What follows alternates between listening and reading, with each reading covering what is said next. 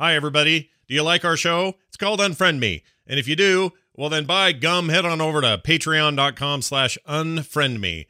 Yes, that's right. Now, today, you too can support the show you love the most. And that's this one, Unfriend Me. Go over to patreon.com slash unfriend me today. Hey, weirdo! Just because you can't handle one relationship doesn't mean you can fix it by adding another one. Oh, yeah? Well, I say the more the merrier. Why stop with one when you can have the entire bag? Oh, yeah? Well, if you think polyamory is possible, then unfriend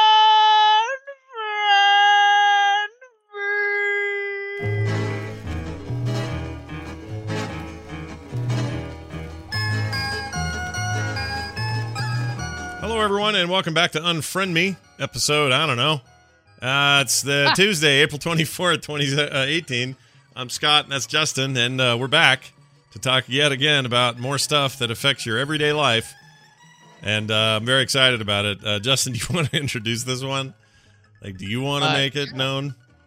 Yeah, well, uh, uh, we are going to be talking about polyamory Mm. this week. Polyamory. Uh, Mm. that is, of course, the relationship of more a non uh, A to B monogamous. I mean, I guess listen, we're going to get into all of it. And and by the way, this is going to be, I think, based on just the emails that we got before this episode airs. Uh, maybe the biggest volume of email we get that includes the phrase great episode but you got this wrong so understand to all of my polyamorous friends out there uh uh nothing that is being done is malicious uh in terms of research. There and omitted. In my research i found that there are a million different ways that you can uh, dress up this particular ice cream sundae and that they are oftentimes contradictory to each other. So i am not here to say we are not saying that anything that we say is the only way to do it but we are going to explain it as best we can. Is that enough of an ass covering preamble to mitigate angry email? Well, I mean, there's two things we do. One, people say, "Oh man, a couple of white guys uh, with monogamous relationships on the air talking about polyamory. Boy, that'll be insightful." No, no, no. Yeah. You miss the point every week. Yes, that's true. The basis of this show is that there that's we're the two white guys in question. But guess what else we have? We have this active, interesting audience with telephones. They call us at a number and they share their thoughts. And sometimes they are right in the middle of the lifestyle we're describing. And so we're counting on you to come in here and fill in some of our blanks. Now, you said earlier to all my polyamorous friends, I say this, and I would say to the one or two people that you I knew a while back, and you guys called yourselves swingers, so I don't know if that's the same or not, but that's about all I know actively anyway of people who might be polyamorous. I've heard people email me before or call into the morning stream before and say, "Oh, I'm in a a, a poly relationship, and we're this and that, and we're that," and so I, I know I hear about it here and there, but I don't have too many close acquaintances who are openly uh, polyamorous, or at least at the very least are telling me about it. So we need Yeah. your help, is what I'm saying. You guys get to kind of fill in some of the blanks because we don't have all the filling. Yeah. And that, of course, is 801 285 9395. Again, 801 285 9395 is where you can call in. But before, we are going to talk about some of the feedback we got from last week. By the way, this is the first time this has ever happened, Scott. Okay. This is why I'm spending five minutes up top covering our butts about how many things we're going to get wrong, is because we got more emails about this week's topic than we got about last week's topic. Normally, it's the other way around. One or two emails will come in before the show, and then we'll get the majority afterward. Not the case here, but we did get some really good ones about helicopter parenting. Drew writes, I have uh, two kids myself, six and three. When they were infants, we used video baby monitors. From time to time, the monitor would stop working in the middle of the night, and I'd go into a fatherly panic about whether my kid was breathing properly or not, and how worried I was that I couldn't find out. Of course, then I'd get out of bed and sneak into the baby's room and check only to wake up the infant that we'd struggled to get to sleep in the first place. if I'd never have uh, had the monitor in the first place, or never had uh, had the monitor in the first place, I would have never had this worry. It's not just cell phones with GPS tracking. Helicopter parenting starts in the crib. well, I mean, I said similar things last week about you know how with the advent of cell phones, it suddenly became possible for me to check in and have them check in with me on a regular basis. And once you've had a taste of that, you don't want a world where that didn't exist yet. So we were all fine with it when it didn't exist. What you know doesn't hurt. What you don't know doesn't hurt you, basically. Uh, but now that you have it, it's real hard to get rid of it. I still say though, you can be an attentive, accessible parent with modern day technology and not be considered a helicopter parent. You don't have to eschew all modern conveniences and just send them out uh, in the dark in their underwear and hope for the best. Uh, yeah, there's there's a there's a balance there. Uh, Brian Rodan says, I'm a father of five and I get a lot of exposure to other parents, both through school and my job. I think common thread here on some of these more obsessive helicopter parents is their perception that the world we live in is now much more hostile of a place than when we grew up, especially in the wake of many of the great, uh, many, uh, wake of many of the recent shooting tragedies. I have in, uh, sorry, I have to fight this mistaken belief, even with my own life. Uh, these re- uh, this the reality is that kids nowadays live in a pretty safe world. That is true statistically. It totally backs them up. Crimes against children have declined significantly. Bullying is significantly declining. Uh, increased safety standards have uh, drastically dropped the rate of accidents. The technological revolution allows us to maintain unprecedented levels of communication with our kids. Uh, high school dropout rate is decreasing, as is teen pregnancy.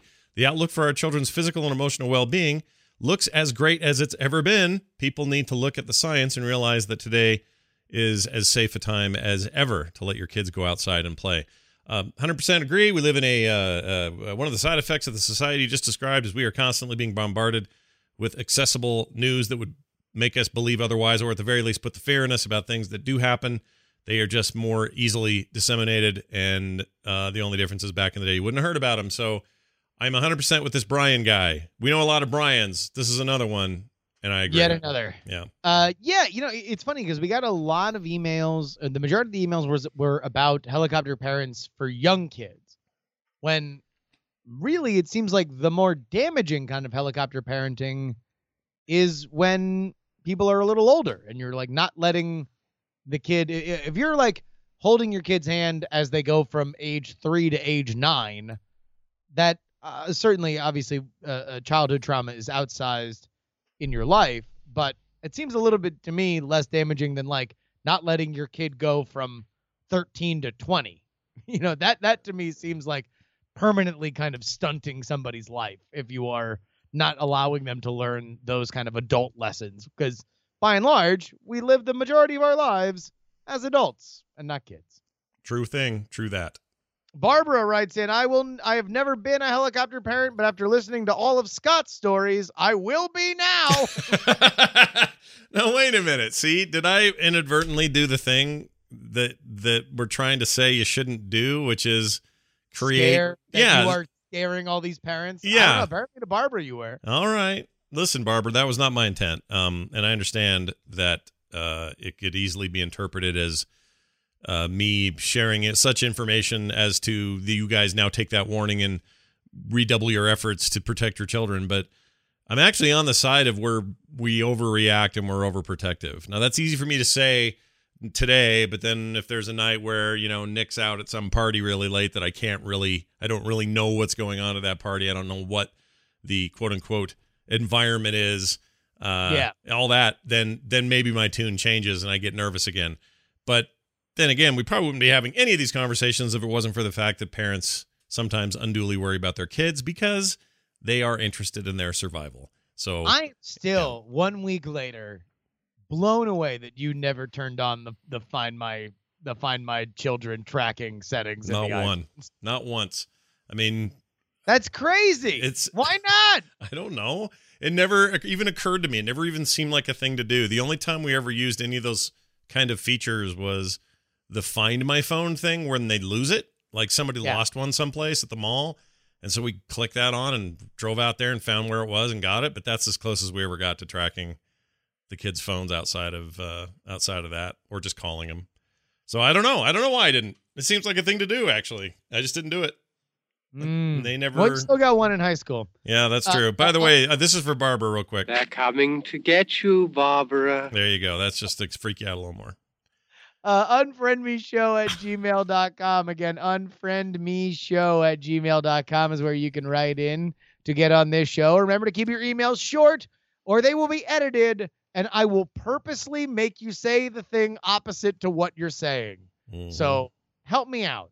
Don't Yeah. make me screw up your email by writing it too long. completely agree. Uh, Oh, and- you poly people too. Don't be writing me 9,000 words. Get in and get out. Like I, I, we're gonna have 50 emails for this episode. Help me. Yeah, it's going to be nuts. So keep these uh, nice and concise. All right, I'm ready. Explain to me what is polyamory, or as the kids call it, being poly. Indeed. Uh, polyamory is a practice or desire for intimate relationships with more than one partner with the knowledge of all partners. It has been described as consensual, ethical, and responsible non-monogamy. The world, uh, the word polyamorous first appeared in an article by Morning Glory Zell Ravenheart in a bouquet of lovers published in May 1990 in Green Egg magazine as poly dash amorous. Polyamorous relationships can be open where the uh, relational partners agree to permit romantic or sexual relationships with other people, or closed where those involved do not engage in relationships outside of the defined set of committed partners. So basically, it's either, uh, let's just use for this example, men and women, a man and a woman, that you can either, uh, you have agreed, hey, we're going to other people. Sorry. We curse on the show? I don't care. Go ahead. I can. We're we have a clean tag in iTunes, but I can clear that. Who cares on Twitch? It's fine. All right. Uh, that you're gonna bang other people, uh, but they're not in the relationship. Your relationship is still A to B, Yeah. right? Yeah. Or you have A, B, and C, and everybody has sex with everybody else and loves everybody. I mean, listen, we're, this is probably gonna be. I can already see the email. It's being uh, clapped out right now. This isn't just about sex. It's about emotional well-being. I, all right. All right. All right. Voice in my head. Yeah. poly loud polyamorous typing email guy voice in my head.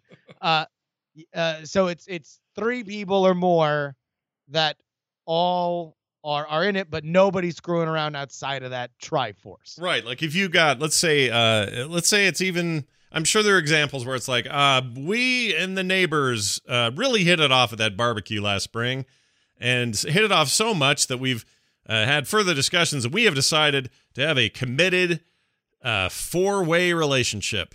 Yes. Uh, and and it's but it's within those confines is what you're saying. It's not if one of them if uh, uh, couple B uh, the wife uh, ends up having uh, an affair with a uh, accounting guy at work. Well, she's she has um, you know kind of messed with the system and and gotten in trouble. That's the more closed uh, scenario you're talking about. Whereas the open stuff is more like, yo, hey, come on, we got a hot tub. Who's interested?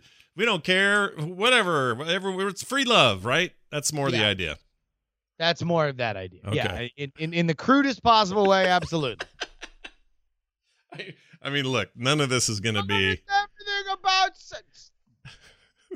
According to a 2014 article from Psychology, or, uh, Psychology Today, at least 9.8 million Americans are in some kind of non-monogamous relationship.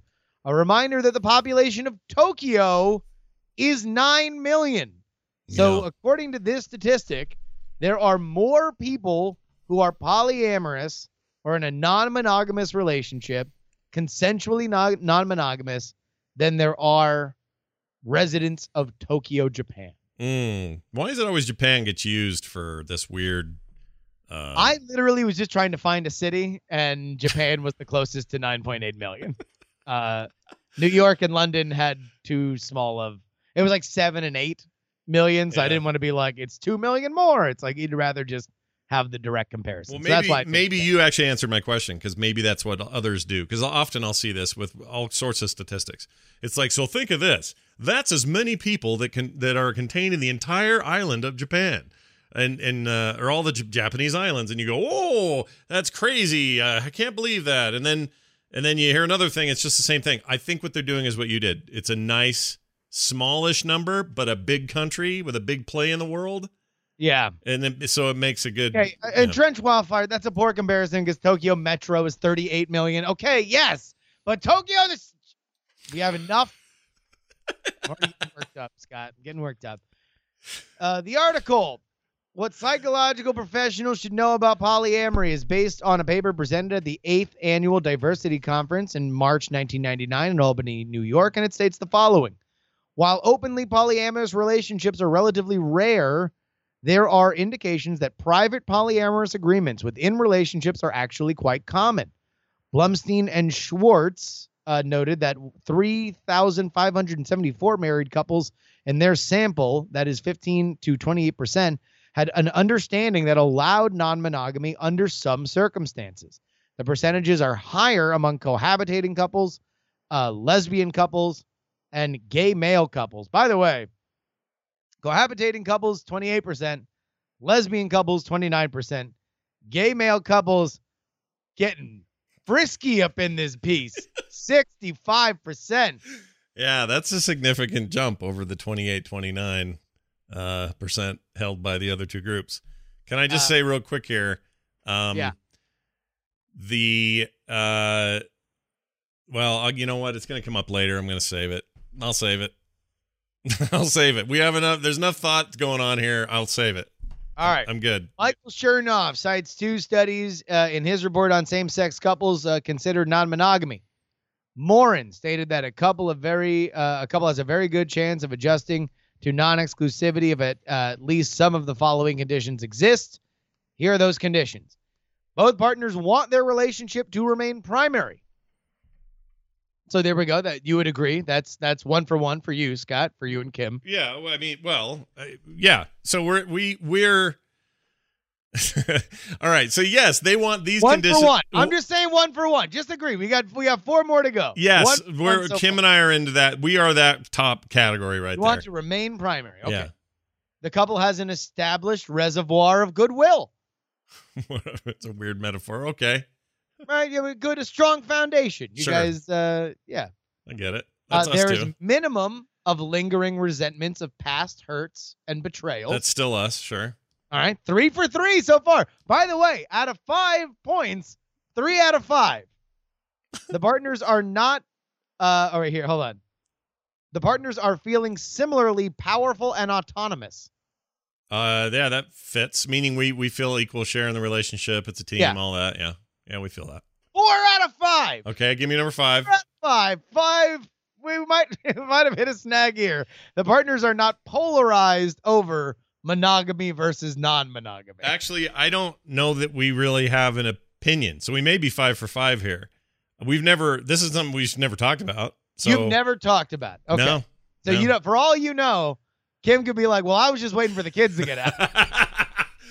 I mean, I, I for all I know, sure. Uh, We talk a lot, Kim and I. So I think I, I think this is probably kind of where we're at on a lot of issues, which is, mm, it's not. I wouldn't call it polarizing, but I'd say not for us. Totally fine. Other consenting adults have at it. Go go party.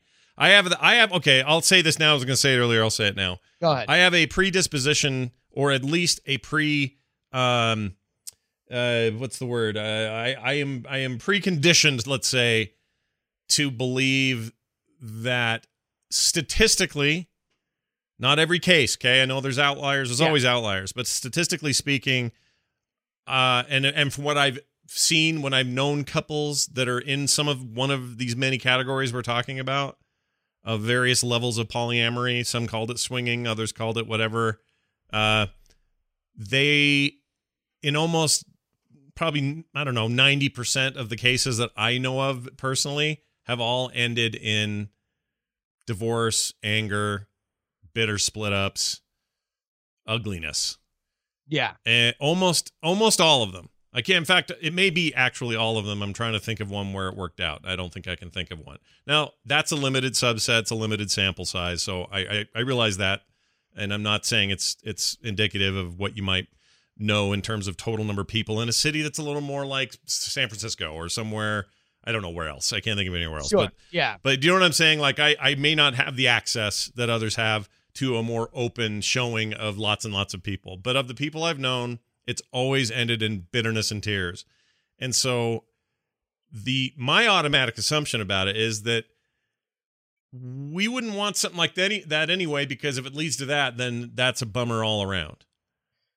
Do you, do you understand what I'm saying? Now, now, uh, no, I do, and and we're gonna get into a couple horror stories here, but uh, I think the argument against that would be, well, did any of those people check off all these five boxes? right. In those situations, did they, you know, number one, most relationships end in failure, that's true. no matter how you do it. This is certainly a more exotic, drenched in uh, gasoline version of that flame out. That's a good point. Uh, yep. But but the idea that irresponsible people would do irresponsible things is fairly constant in any and all relationships, no matter how rare. Sure. Uh, uh, another point of interest uh, as being brought up in the uh, uh, in in the chat room, including by my wife, by the way, Oh, is, Is- she in here? is that swinging is different than polyamory.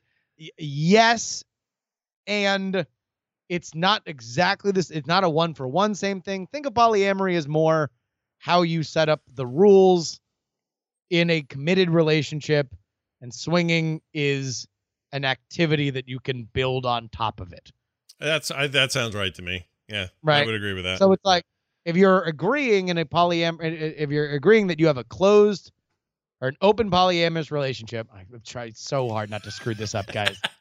I have not been this nervous for any kind of public recitation since I was in school. this is great. Like, Weirdly, this one doesn't freak me out so much. This one is well, I just know I because you didn't you didn't look at the inbox. No, I know, I know. I did actually the, I did a bunch of looking the, encyclop- uh, the Encyclopedia Britannica of please don't screw up talking about polyamory. I know that people are very sensitive around it. Uh, a lot has changed in a week. I can get into that later, but it's Yeah. not it's not even So- about this. But go ahead. So, so, so polyamory is about relationships. So if you are in a relationship and both of you are swinging, then you have an open polyamorous relationship, and then you are playing around with other people, right? Mhm, mhm. Uh, uh, but it's not exactly the same thing. Here's how keeping it poly goes wrong. This is one of the top results, by the way. When you uh, when I was doing my trademarked one hour of googling for this, uh, the Cosmopolitan magazine, Cosmo, Oh yeah, that as it was, uh, and is right. They're still around. is- Has a rel- an ongoing column called the Polyamorous Diaries, and this is what I would like to describe in the Dave Chappellian sense how keeping it poly goes wrong. This guy is uh, uh the the headline on the article is my wife had sex last night, but it wasn't with me. and- I don't know why that's funny. That makes me laugh for some reason. Sorry. Go ahead. Uh, so he discusses. All right, they had this talk. Uh, they were they're in a open polyamorous relationship, meaning that they come home to each other every night. They are they are together, Yeah. but they can also get some on the side. And she was the first to get some on the side. Things went poorly. Scott, this is the final uh the, the final and chilling entry into this diary. Uh this is after the lady has sex with another guy. The man goes on a Tinder date that goes not only not well, but the woman winds up making fun of him for being poly. Uh, and then tried to woo his wife back. And here is where we we we we join in with this. By Sunday, the pressure the pressure had built even further. I bought flowers, champagne, and cook Lucy's favorite Chinese food. It's going well, but I'm so wound up inside, wanting to make sure everything is perfect and, and that we have sex. Oh yeah, she's denied him sex since she had sex. Oh, that's, That's a key. when- that's a key component to this. All Yeah. right. Go ahead. That's when the time comes. I take a joke she makes about not having sex seriously, and the situation explodes into a huge argument with screaming, slammed doors, tears, and separate rooms. I swallow a minor but deliberate overdose of prescription sleeping pills. If this is poly, I want out. So I think this is probably a a a sampler of some of what you were describing earlier Yes. of things ending in horror, screaming, betrayal, and uh, uh, failure. Yes, but a bunch of that, as you suggested earlier, from what I'm reading, is missing a chunk of those categories up top. Both partners want Yeah. the relationship to remain primary. Couple has established reservoir goodwill. Blah blah blah blah blah. You got shared partnership. All of that. I don't think a bunch of that's happening in this relationship. And if this whole thing ended with a overdose of prescription sleeping pills, I guarantee it doesn't have a bunch of those things. Um, Yeah. So what is ironic about this? Now I'm, I'm going to say this now so that I can whatever emails are going to come, let them come. It's fine. But I'm going to make a statement that may be ill-informed. But it feels like a relationship like Kim and mine, you just hit 25 years last year of marriage. Okay, raised three kids together. One's still in high school, but you know that bun will be cooked soon. Uh, and uh, we're still young. You know, couple couple in their 40s. Uh, still can't wait to see each other. Still love being around each other. Still look for excuses to go on quick dates to, for lunch or you know blow some other weekend plans so that we can hang out together or whatever. Uh, it feels like we're the perfect couple from a established relationship point of view Yeah. for all these rules, yet we don't need the other bit. Does that Sure. does that make sense? I don't know that that's all that controversial, but it does. It's kind No. of funny to me that that it feels like that level of stability. And I'm not being co- cocky here. We just you know we got it. It's good. We have a good thing. Yeah. Um, at the end of all of that, it seems like we've we've built the perfect scenario for what a, a good open or closed polyamorous relationship should look like, or the beginnings of one. But we don't. Neither of us have any predilection to like jump that direction. So I guess here's what I'm saying. Yes, you should be judging your polyamorous uh, friends uh, uh, when you are when you are. It is very clear that these things are going to lead to heartbreak, but not because they want to screw other people, Yeah. because they are doing it irresponsibly, and you should be saying, "Wait a minute, before you have that uh, key party." How about you guys talk about that one blow up you guys had last summer? I think that there's unresolved tension here. Sure. And I'm not saying one lead. See, this is the other problems you can get in a big argument about causation and causality and all that about whether their desire to branch out is uh, a symptom of the relationship not being great in the first place. You could say, well, no, that doesn't have anything to do with it. We are not scientists in this area at all, so I don't think we can say one way or the other. But common sense would tell me that there are going to be plenty of cases of this where things just aren't going well, so they're trying a new thing, and that ends up blowing up in their face. There's probably plenty of examples where things weren't going well, and they try this new thing, and it solves everything. I don't Yeah. know. I don't know those people, but maybe they exist. Maybe they're out there. Well, here's one other sticking point. What about polyamorous relationships while raising kids? Is that dangerous or harmful to the kids? Well, according to a live science article about polyamory myths debunked, here were some of the the the, the findings that they found. Okay. For their part, kids in the 5 to 8 year old range were rarely aware that their families were different from the norm. Uh, they thought that their parents' boyfriends and girlfriends as uh, they related to themselves, not as they related to mom and dad. Quote, uh, a six year old may not think of somebody as mommy's girlfriend, but think of them as that person who brings me Legos or the person who took me out for ice cream. From ages 9 to 12, kids become more aware of their families as different, but mostly said it was easy to stay closeted because people tend to mistake polyamorous rela- uh, arrangements as blended families or other relics of modern relationship complexities. The teens in the 13 to 17 year old crowd tended to make take a more in your face approach, Sheff said. Uh, an approach of if you think this is wrong, then you're going to have to prove it to me. My family is fine. So, a, a kid raised in a totally polyamorous family by this researcher's findings would become defensive of the relationship at ages 13 to 17. Hmm. Interesting. I mean, I don't know. like anything. Let's say you're um kids, man. Kids make stuff so much harder. And I don't mean that in a negative way. It just challenges the the norms. Like if you're going to be raising kids and you're going to be having this this is a thing that you've got and it's open and the kids are like, "Yeah, that's mommy's girlfriend." Where's your dad? I don't know, probably out with his girlfriends. Like I'm not saying that that any of that stuff is uh not possible, Yeah. but it creates because you're breaking out of a lot of norms there. you're creating uh, some interesting thing, some interesting um, social opportunities for the kid as he grows up and has to deal with other kids who hear about this and go, "What? What the heck? What's this?" I don't know. Like I, I'm not saying you should bury your head and not uh, stand up for the issues you think are important or anything like that. But sometimes you put your kids through stuff that is a little bit needless. Then again, I'm not really arguing you should hide stuff from your kids either. I'm a big proponent of being open with your kids as often as much as you can. Um, I made a big point when my daughter was old enough to understand what the heck we were talking about to make sure she she uh, heard often that she was conceived in my sister's bed while we house watched the we house watched the house for my parents while they were out of town. And, oh uh, Jesus! Yeah, it drives her crazy. It makes her embarrassed. but the point is that it's this open. Te- it's a little teasy, but it's a fun, open joke in the family, and we're never we never really hide anything. So I'm I'm trying to think if if Kim and I were in the in the boots of somebody who were who was thinking or living the polyamorous lifestyle, would we be as open about that? I don't know. I don't know. I have no idea. It seems really foreign to me. Is the problem? So I, am I'm, I'm probably the least qualified person to talk so about. So I guess, but the the question is, what are the words like? Uh, what what is the worthwhile element of adhering to those norms? So I think you're 100% correct in saying that uh, a, a kid or a, a, let, us bring it back to the relationship specifically uh, will face skepticism if not scorn from an outside world who is not kind to people that break from the norm right right? right.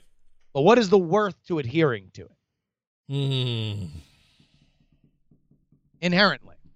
You aside from things being easier because beyond a shadow of a doubt it's going to be easier if everybody thinks that you're just like everybody else. But we often revere those that that you know move our culture in different directions and and and shear our collective morals in one way or another for you know hopefully the betterment of all. I mean, we can say it now because it's easier now to say it than it's ever been, but you know, I've always I've always had this thing where if one of the kids uh came out, let's say one of them were, was gay and we didn't know it. Yeah uh, we would be uh, maybe even over supportive, but we would be a thousand percent supportive of whatever they needed, wanted to do, of who they really were. Like we would go, we would make sure that that was a thing. It would never be put that back in the closet. Don't ever speak of this again. Not under my rules. Like all that stuff will kill your relationships. So, so we would be the opposite of that. If it was something like, we sit the kids down. Let's say we sat the kids down now. We're like, all right, well, you're you're 18, you just turned 20, you're 23 or whatever. Uh, we think it's time you know. Your mother and I, and the and the Jensens up the road. Well, yeah, you know, like if if that was a thing that we ever did, I think that would be bad because not because we're telling them, but because we waited to tell them so long. So so I don't know. Part of this is a hard question. I'm terrible at answering this question because I don't actually know what's better. If you tell well, them while well, it's here, happening, before, before, we get to that, because that's an interesting thing that you just said. Yeah. Let me uh, pull it back one more square. If one of your kids were to come out as gay, stop me if if this is you know taking taking uh, things too far, but I would guess that you would be overly supportive, not only because you love your kids and you want them to be happy, but maybe the over supportive element that you described it as is because not everybody in Utah is in Salt Lake City, progressive though it might be, isn't quite uh uh you know uh, San Francisco, you know, or West Hollywood, yeah, or the the Village, and and you would want to make sure that the people closest to your kid knew that they were allowed to do it and and special no matter who they were. I don't think so. That be safe? No, um, that, that wouldn't be safe to say. I mean, no, because I don't care about that. Um, my I that doesn't bother me at all. What what local? Okay, because we the only reason why I brought it up is because we were talking about what society's norms were. Oh right, right. No, no, it's a fair thing to bring up, and I think it's a fair. It's even a fair thing to bring up here. I would point out, however, according to uh, let's see, what's the name of the study? I can't. Oh, Gallup did it. Something. Something in May. Anyway, they gave the top ten most gay-friendly cities in America. Check these out: San Francisco, Portland, Austin, Providence, Baltimore, Philadelphia, Seattle, Salt Lake City, Los Angeles and Orlando. Those are your cities. I'm Anyway. not listen. I'm not saying that Salt Lake City is is is uh, homophobic or I mean, although look, here's all I'm saying. Uh, uh, uh, I think that there would be a natural understanding that if you were in any kind of minority, you know, if you're in a, if you're uh raising a Jewish family in a place where there's not a lot of Jewish community, if you're a black family living in a, a a place where there's not a lot of black families, that you would need to not need to, but it would be a natural inclination to let everybody involved understand that you know, especially kids that are impressionable, that you are you are beautiful as you are. And and and you need to know that hopefully you knowing that here could help you deal with ugliness as you move about the world. I yeah, that's true. The way I look at it though more is if it was one of my kids, I would be the reason I would go overboard is I would want I would want to make sure that we were never the reason they had misery over this issue. I would want to be the opposite of that. I would want to be the solace from that misery if anyone gave them a hard time. And I guess by extension that is saying their immediate or regional or even national environment. But Yeah. we would want to be the sanctuary. We would want to be the one positive voice. If we could only have one, it would be ours. Hopefully, it's a lot more than that. But yeah, like that's us compensating for a society that we we know is going to give them crap, especially if they were young. Um, the younger, the harder, I think.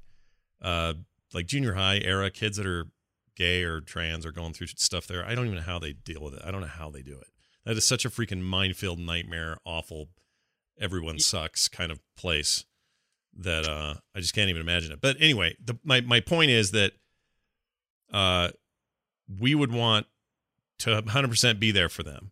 I don't think it's the same though as saying, "Hey kids, we're polyamorous. Please be 100% behind us." I don't know. Maybe it is the same. Maybe I should ex- expect the same sort of thing and have them go, "Oh well, yeah, Dad, Mom, we're really this is great. I mean, I may not be able to look Mr. Jensen in the face the same way ever again, but sure, we're gonna get behind this 100%." like I don't know. Well, I think at, at a certain point there is a line of of when do you make yourself happy? Right? Right. like like when when is it time for the world to conform to you instead of you conforming to the world and those are probably the decisions that are the most trickiest when you were talking about your family Mhm. now speaking of utah stereotypes uh, let me also point out that polyamory is not polygamy which is the having of multiple wives Also Which is something- illegal in the state of Utah. I just point this are you out. gonna let me finish Yeah, go ahead. Go ahead.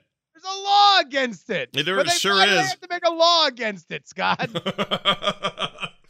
Was it just a random thing that came up during the founding of the state, or was there a reason they had to make a law? No, they had so uh, polygamy was a thing in the 1800s um, within the the Mormon faith. When they when they got here, uh, over time that became more and more frowned upon. Also, there's a lot of pressure from a national perspective to not allow that even on state level. There's a lot of states' rights arguments going on.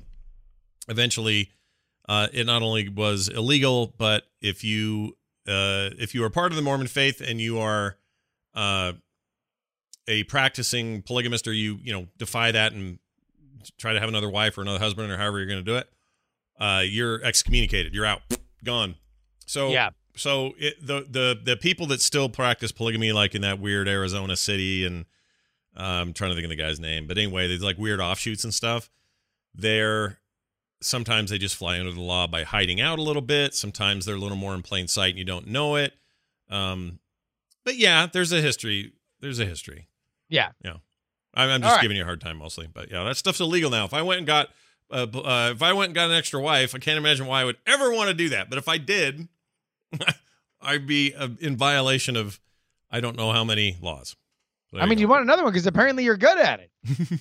you know, you spread the spread the love. No.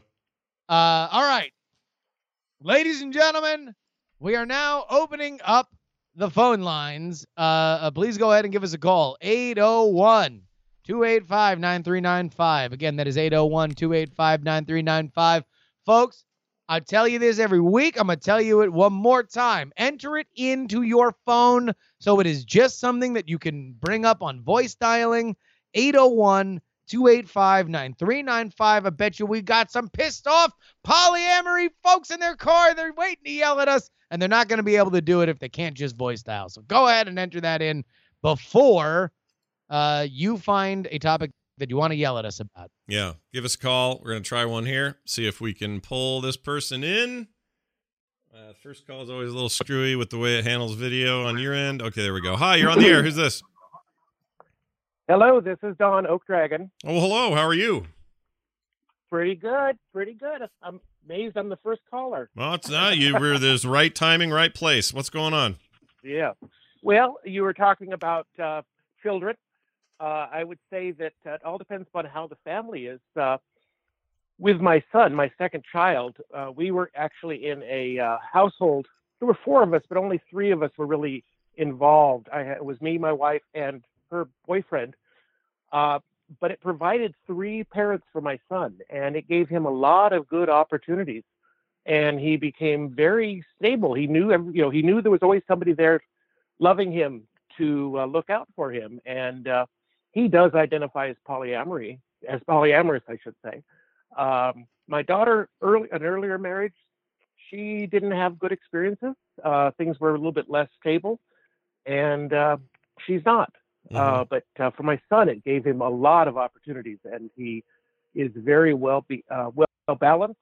And uh, If you don't mind You me, a- if you don't mind me asking, what were the years that he was raised under that uh, unique circumstance? Do you, uh, was he super young? was he older? Like, what was the deal there?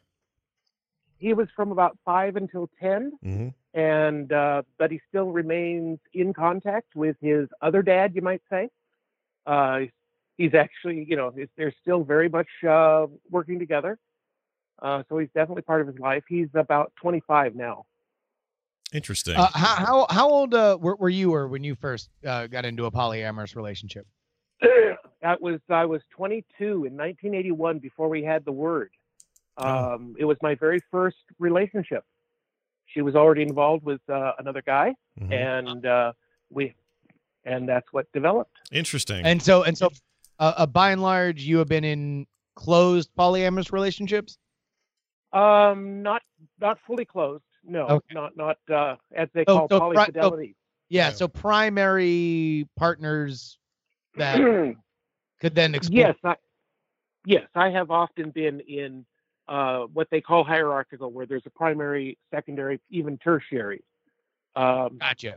Oh, interesting. a lot of Is it? It's not like a. people It's, now, it's not like a pecking order, in, though, 'cause- right? let Like- me rephrase that. oh, go ahead. Well, we lose him. Not really, Oh, not really. It's there. not. It's not who's better. It's who has more of a commitment in the life. Oh, Uh-oh, okay. Am I, Uh, he's, No, I can hear. him. He's lagging. I can hear him. He's Okay. just he's just lagging. Are you there still? uh, when Morning Glory first wrote her article, uh, ah, I could tell he maybe had a bad call. Oh, really? Yeah, yeah. I can hear you. I, I could hear him fine the entire I could time. hear him. He was just. I think he was hearing us really late or something. Scat, you there? Are you hearing me? Hello? Hello? Maybe something went bad. Hello. Hello, Ju- Justin. Can you not hear me? Justin, you there? No. Well, hey, can you? I can hear you, but you. I can hear you now. Can you hear me? Yeah, Okay, now we're are we back? I can hear you. Hello. I can hear you. How how something's weird. Hold on. You're frozen. Nope, no, you're not. You're just not moving a lot. Hold on a second. Okay, let's try a call. See what happens. Okay. All right, here we go. this might fix this. Hi, hi. Who's this? Hi, this is David, Hey, David. How are you? Where are you from? Uh, where, are you, where are you calling from? If you don't mind saying. calling from New York City. Ah, very nice. New York, the city that never sleeps. Uh, but maybe the city that sleeps with other people once in a while. Get it? Because it's polyamorous. Anyway, hey, what's going on? Yeah. Tell us what's on your mind. Uh, yeah. Well, I am in a polyamorous relationship, so I'm free to answer questions or tell you how that works or whatever. Yeah, no, that's awesome. Uh, let's see. Well, here. Now, what what did we get wrong? That's all I'm fixing. what did we get wrong? Yell at me. um, no, Because no, I I don't want to. can answer the. Like uh, you said, there's there's a million ways to be poly. There's a million ways to structure your rules, and that kind of is like what the point is. Is that you you're free to sort of define what a relationship is, and it could mean a number of things. You can have limits on, well, they can you can go out and kiss other people or make out with them, or you can set a limit a little looser than that. I mean, that's just kind of, you know, the freedom to just like instead of accepting what's the standardized monogamy is like, okay, we're going to define for ourselves what that means. So, in your case, did you ever have you ever had a situation where you felt um, severe bouts of jealousy or the feeling that, uh oh, this is a bad idea after all because I didn't think about how this would feel emotionally or whatever? Has that ever been a problem? It happens, but you talk about it and you figure out if it's worth it and you work it out like any other issue. And we started very lightly by just, know, we worked together for seven years and then we got married. And a year later, we talked talking about that kind of thing. And we started slow and just on a date, seeing how it feels for the other person who's not on that date, how that feels for them to go out and be somebody new. And then as steadily as we realized we're comfortable with it, we opened it up more. And there were problems. There were times when there were miscommunications or somebody did something that unintentionally broke a rule or, or they just forgot. And we talk about it just like you would if you messed up uh, any other part of your relationship. Mm. And do you and do you guys Uh, have? how, oh, how go long? How long? How long has that been the case? Um, we've been open for almost three years, and it's working out great now. We each have we each have another partner, sort of a secondary long-term partner, which has lasted about as long as the three years. And uh, those two partners actually are together and married to each other. So while we're not all living in one place, Yeah. we are essentially dating another couple. Although I don't, I'm not involved with him as beyond being friends, and vice versa for my wife and and uh, my partner. But we hang out, we go see movies, we go play board games, and we have a sort of geeky lifestyle that happens to, you know, occasionally mean we split off and do our own thing. That's interesting. So, so that's what I was going to ask: is if you guys can, ha- you know, just go get, uh, go watch a movie or go, you know, uh, hang, Yeah. hang out, and it's and and all of the normal hangout stuff happens, and there's never like a weird, you know, elephant in the room where you have to address it. That you don't feel like you have to address No, that thing I mean- all the time. I don't know. We joke about it. We it's fun. It's kind of like we don't do anything with each other as a group, but like it makes it really easy because I can go over her apartment and she can and he can come over mine, and we get to spend an evening sort of swapping our relationship without having to worry about who's going to be out of the apartment and give time to who. Yeah. Did did your did your polyamorous relationship start with one of you guys having interest in the other couple, or did you find the other couple after you both decided to be poly? I was after after we opened up and we went on a dating site, and I found my partner, and then like nine or ten months later, she met her husband, and they hit it off. So Wait, hold on, wait, wait. Just went from there. Randomly? Randomly? no, I mean no, it's a dating site. No, no, this is he. We hung out together as a group, and this is and she had met him for like the first time, and they just hit it off as well. Hmm. Interesting. So it's uh But it is, are there popular are there are there popular mainstream I mean I don't go looking so I don't know this and I'm sure I could go google it around but are there are there popular sites that cater to this very kind of dating? Uh, there are some that cater specifically to it, but the one people generally use OkCupid. It's very friendly for that. Mhm. They even have settings you can set on your profile specifically to say, "I am looking for non-monogamous relationships," Mhm. and you can point to your partner's profile and say, "This is my partner, but I'm looking to date separate from them." Right. Interesting. Well, I it's fascinating. This has been a one of my favorite calls we've ever gotten. Just because you're like, all right, what info do you need? I got it right here for you. Uh, that's fantastic. Thanks for the call. So that was that was exactly what you were talking about before. Like that's literally like, like I'm just with the couple up the street. Yeah, no, like I, I don't. I mean, again, I have no numbers to support this, but I have this weird, I have this intuition that that's how a lot of these are. Uh, they may not just be up the street, but however you find them, they become, you know, if they become part of your life, they're just part of your life like anybody else is. There's just this Yeah. one twist, and I'm I'm of the belief that there are lots and lots of people that can totally deal with that twist. I'm also convinced there are a bunch of people who cannot handle that twist. That twist is going to throw them into twisty land, McTwisty pants, and that's just the way. Uh, that's just the way some of that stuff goes. We got another call coming in. Uh, hi, who's this? It's Justin's friend, Evan the attorney. Hey, Evan, the attorney. It's Justin's best fr- friend. What uh, what's on your mind today, man? I've seen you in the chat. You you seem to have some thoughts. Why don't you share them with us? Yeah, I hate to be the old fuddy duddy here, uh, but you know, like Scott, I've been married 26 years, same woman, and it just seems to me that people in polyamorous relationships and God bless them. I love them all, but not. I don't want to sleep with them. They Right. just they just want what they want. You know, you you want to have sex with someone. Why not do it? And I think there's something good and noble about denying yourself that. You know, if Charlize Theron comes up to me in the airport and says, "Evan, oh my God, I want to take you to see Infinity War and sleep with you," I'm like, we can do one but not the other. yeah. So you'd, you'd you'd sleep with each other, but no Infinity War, damn it, no Infinity War. um, I mean, it's look what you're what you're saying. Let's say that let's say you guys are mirroring my me and Kim's relationship. The difference is this: I don't have I don't have any idea what somebody who's into this is thinking. I really don't.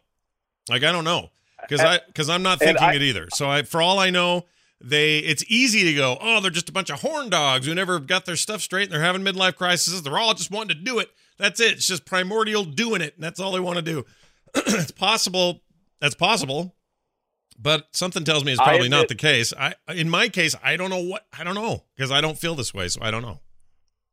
I admit I am having a real hard time wrapping my head around this topic, but it does kind of remind me of the internet uh, piracy topic when people were saying something was available, I couldn't get it, so I just went on online and downloaded it.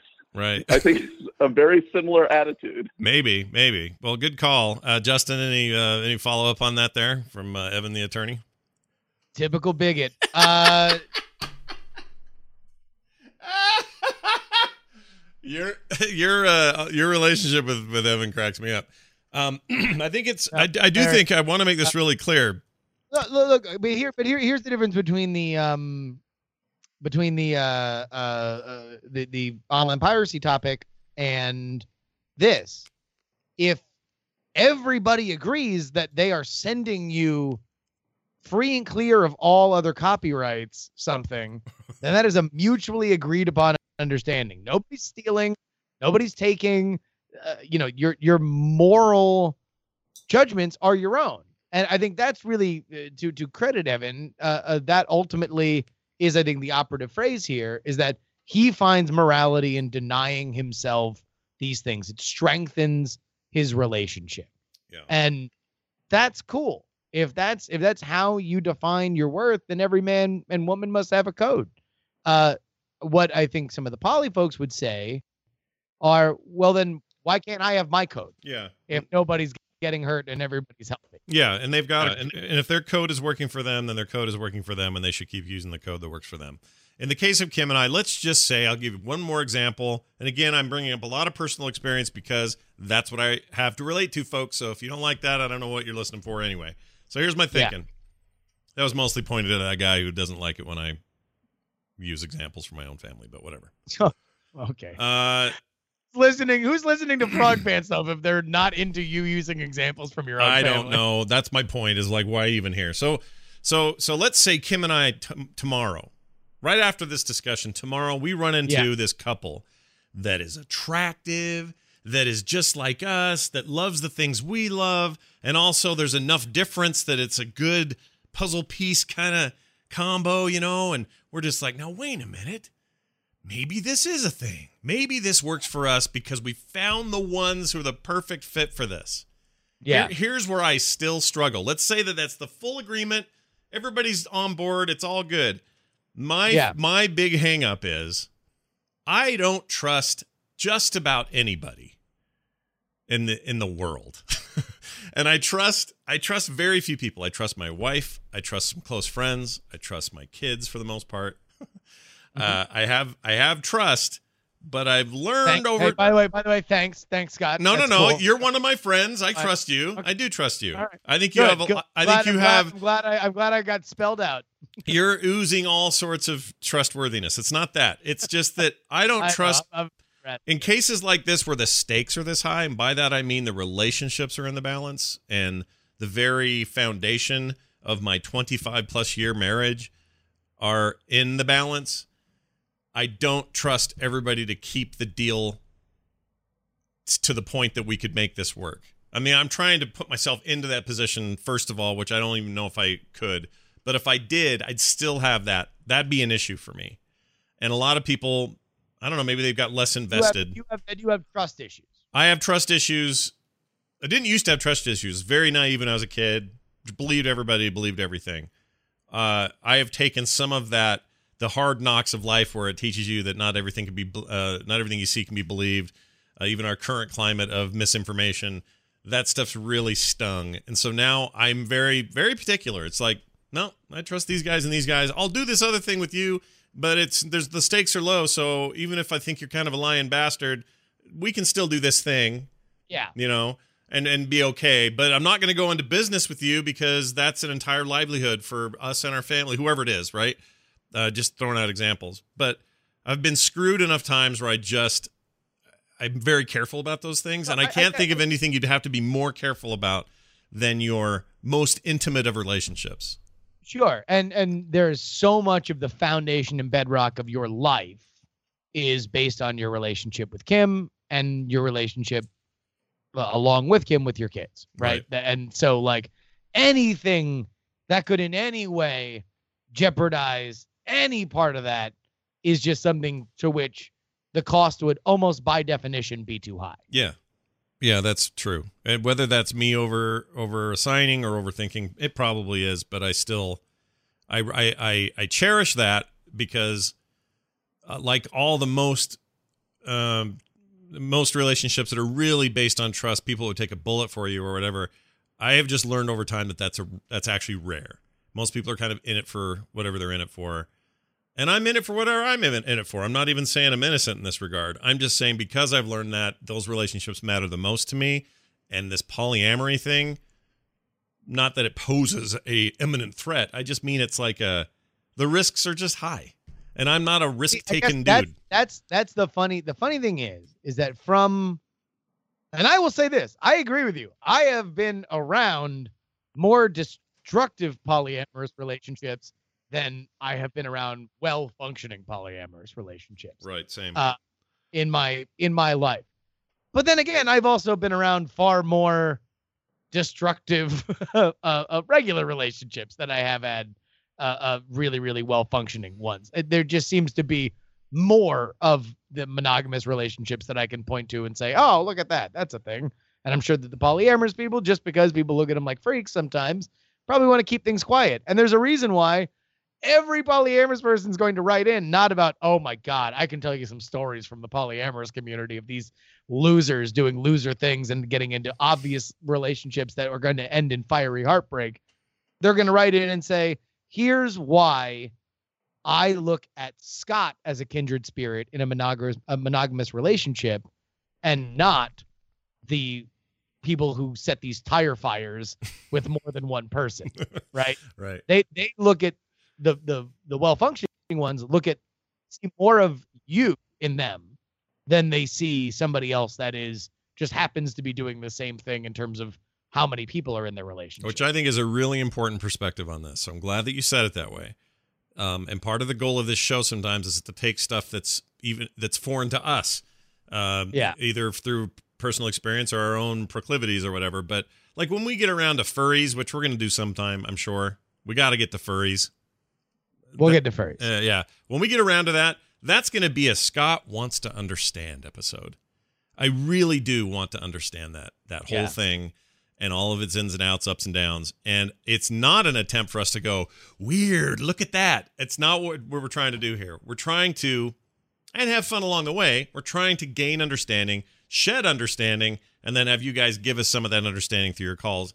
And I think today has been one of those days. It's good stuff Yeah. and and and I I needed to hear the kinds of things that we heard. Um, ironically, this always happens. We heard more from polyamorous pro people than we did from those in oppo- in, in opposition. Yeah, I- I expect- that bigot, that bigot, Evan the attorney. I expected the opposite though, because I just expected I don't know there'd just be less people who could cue in on the lifestyle, and I was wrong, and and I'm glad to be wrong because it's it's fascinating to me to learn this stuff. I don't think either of us are just going to go. All right, well, uh, Vegas is a perfect chance this weekend. Let's see if we can find some couples and mix it up. But uh, but you know, like some understanding was gained, and and I and I like that about this show, uh, and you guys being a part of it. So we got to get to them furries one day. Furries, Well, abortion, furries, whatever. We got to bring it. Gonna- got to make it happen. I don't want to even hear you talk about abortion since you slapped down our, our ability to do it live. That you're just a fraud. That's what you are. I can't do that live. I can't. I'm Just not sure. blue balls. it, it almost has to be one of our dumb ones to do it live before I, because any of these serious ones, I can't. I don't know. It doesn't feel right to do it live. That- It doesn't feel. It'd be like a group therapy thing. It'd be awesome. It'd be like the Oh. best group therapy ever. Not with abortion though. It's so polarizing. Or it would be a bar fight. Either way, I'm thrilled. I know that you are. All right, so we Uh, should probably even even though we're both in Vegas this weekend, we should probably and we don't know what we're doing. If we do something special, we will. But uh we probably ought to pick something for next Tuesday because we will be back for that. Do you have uh do you have any Uh, furries? Yeah. No, I do. I don't know want to. I don't want to do two sex ones back to back though, because that's always it gets. Then then we're just doing the sex show and. yeah. Oh, by the way, hey, uh, uh, uh, let me give a shout out to Hot Beverages who pointed out in my stream beforehand. If you want another uh, uh way to kind of comprehend somebody getting into a polyamorous relationship, I'm putting this link in the chat room, and this will go out with the show notes. Uh, but there is a, a comic by uh, on the uh, site ohjoysextoy.com Oh yeah. that is relationship uh, uh, thing, and and it is uh, all about the first year of polyamory by Sara Valta, S A R A V A L T A. Yeah, that's a popular and well, whatever. That comic's not for kids, but it's uh it's a it's an interesting way to discuss really touchy topics and they kind of do it in a way that's super interesting. They always have. So Here that's to understand, yeah. Yeah, yeah. So There you go. Yeah, We um, we're not going to compete with the Savage Love cast, but we are as the chat just said, We're not. but uh, we are going to do another hot topic next week. And the topic is I mean, by the you topic. know that you know that we're not gonna be, we're not competing with the Savage Love Cast because all of the polyamorous couples that called in were straight. Good point.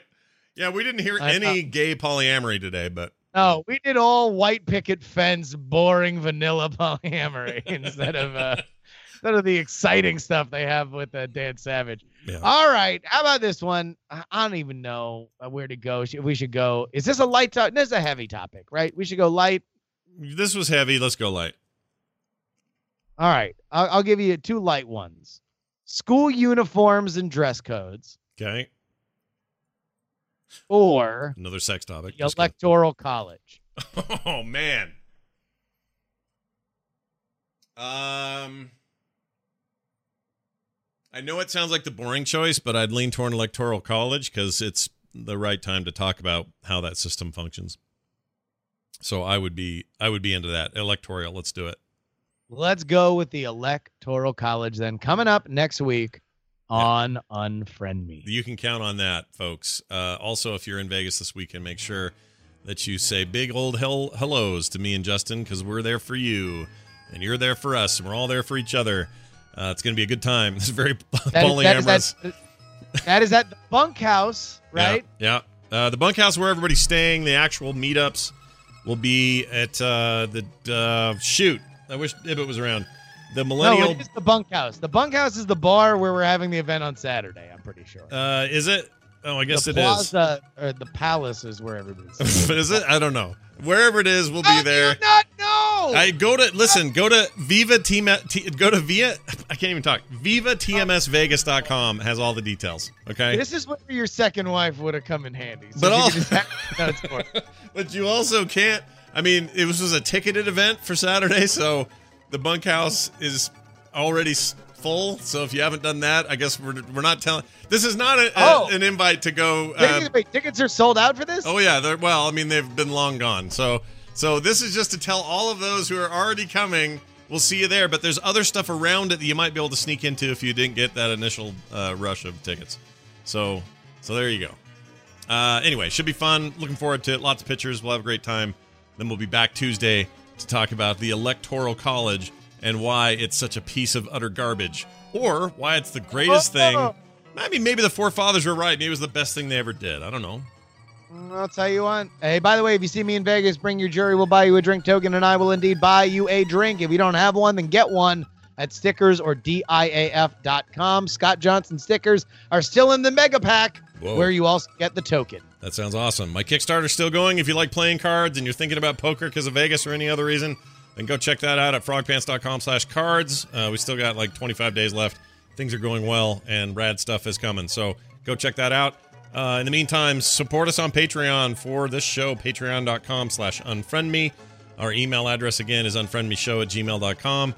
And as always, you can watch this show live at uh, when do we do this? 1 p.m mountain time. That's 12 noon pacific every tuesday right here at frogpants.tv i think it's going to do it for us. Justin anything else? We go uh, justin r young on twitter scott johnson on twitter Scott, uh, frogpants.com slash unfriend me. Is that it? Is that it? Uh, freepoliticalnewsletter.com. Get it. It's a free political newsletter five days a week. thanks everybody. We'll see you later